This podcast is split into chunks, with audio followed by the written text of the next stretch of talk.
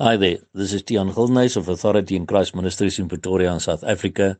It is Wednesday, the 31st of March 2021, and the verses which the Lord laid upon my heart to share with you all today come from 1 Peter 1, verse 3 to 9, which read as follows Blessed be the God and Father of our Lord Jesus Christ, which according to his abundant mercy hath begotten us again unto a lively hope by the resurrection of Jesus Christ from the dead, to an inheritance incorruptible and undefiled, and that fadeth not away, reserved in heaven for you, who are kept by the power of God through faith unto salvation, ready to be revealed in the last time, wherein ye greatly rejoice, though now for a season, if need be, ye are in heaviness through manifold temptations that the trial of your faith, being much more precious than of gold that perisheth, though it be tried with fire,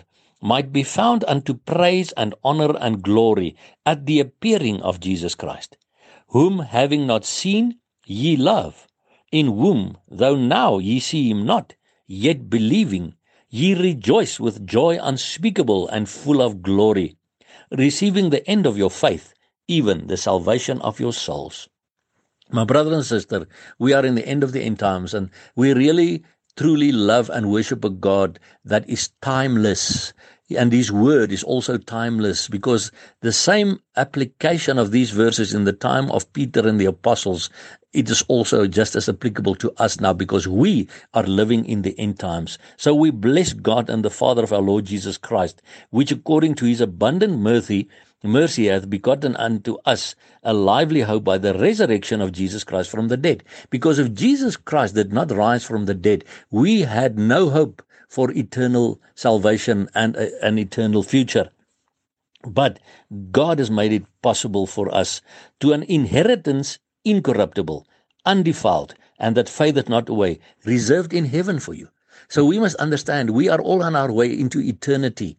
And if we have received the Lord Jesus Christ, we are going to heaven to be with God. And these things are reserved in heaven for us and who are kept by the power of God through faith unto salvation, ready to be revealed in the last time we are in the end of the end times. The coming of our Lord Jesus Christ is very close at hand. So these things are ready to be revealed. When we walk into heaven, when Jesus comes to take us to be with him, we will see these things. We will receive these things. And even therefore, we greatly rejoice now though now for a season, if need be, ye are in heaviness through manifold temptations. And yes, we are in a time of manifold temptations. We are in a time where we're being attacked. We see all these illnesses. We, our finances are attacked, our marriages, etc. We are really in a time of tough, manifold temptations.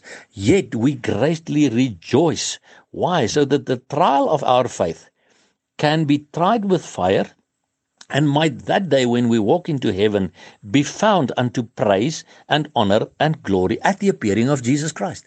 When is Jesus Christ coming to appear? Well, we've been saying it to each other for many months now. The coming of our Lord Jesus Christ is very, very close at hand. And because we know, having not seen him, we still love him.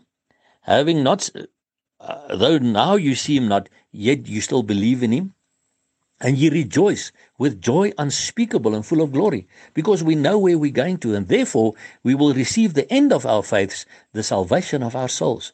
And we know we are in a personal relationship with Jesus, and this word is still applicable to us. So I ask you today, cling unto Jesus and the joy unspeakable, and glorify him and worship him and praise him.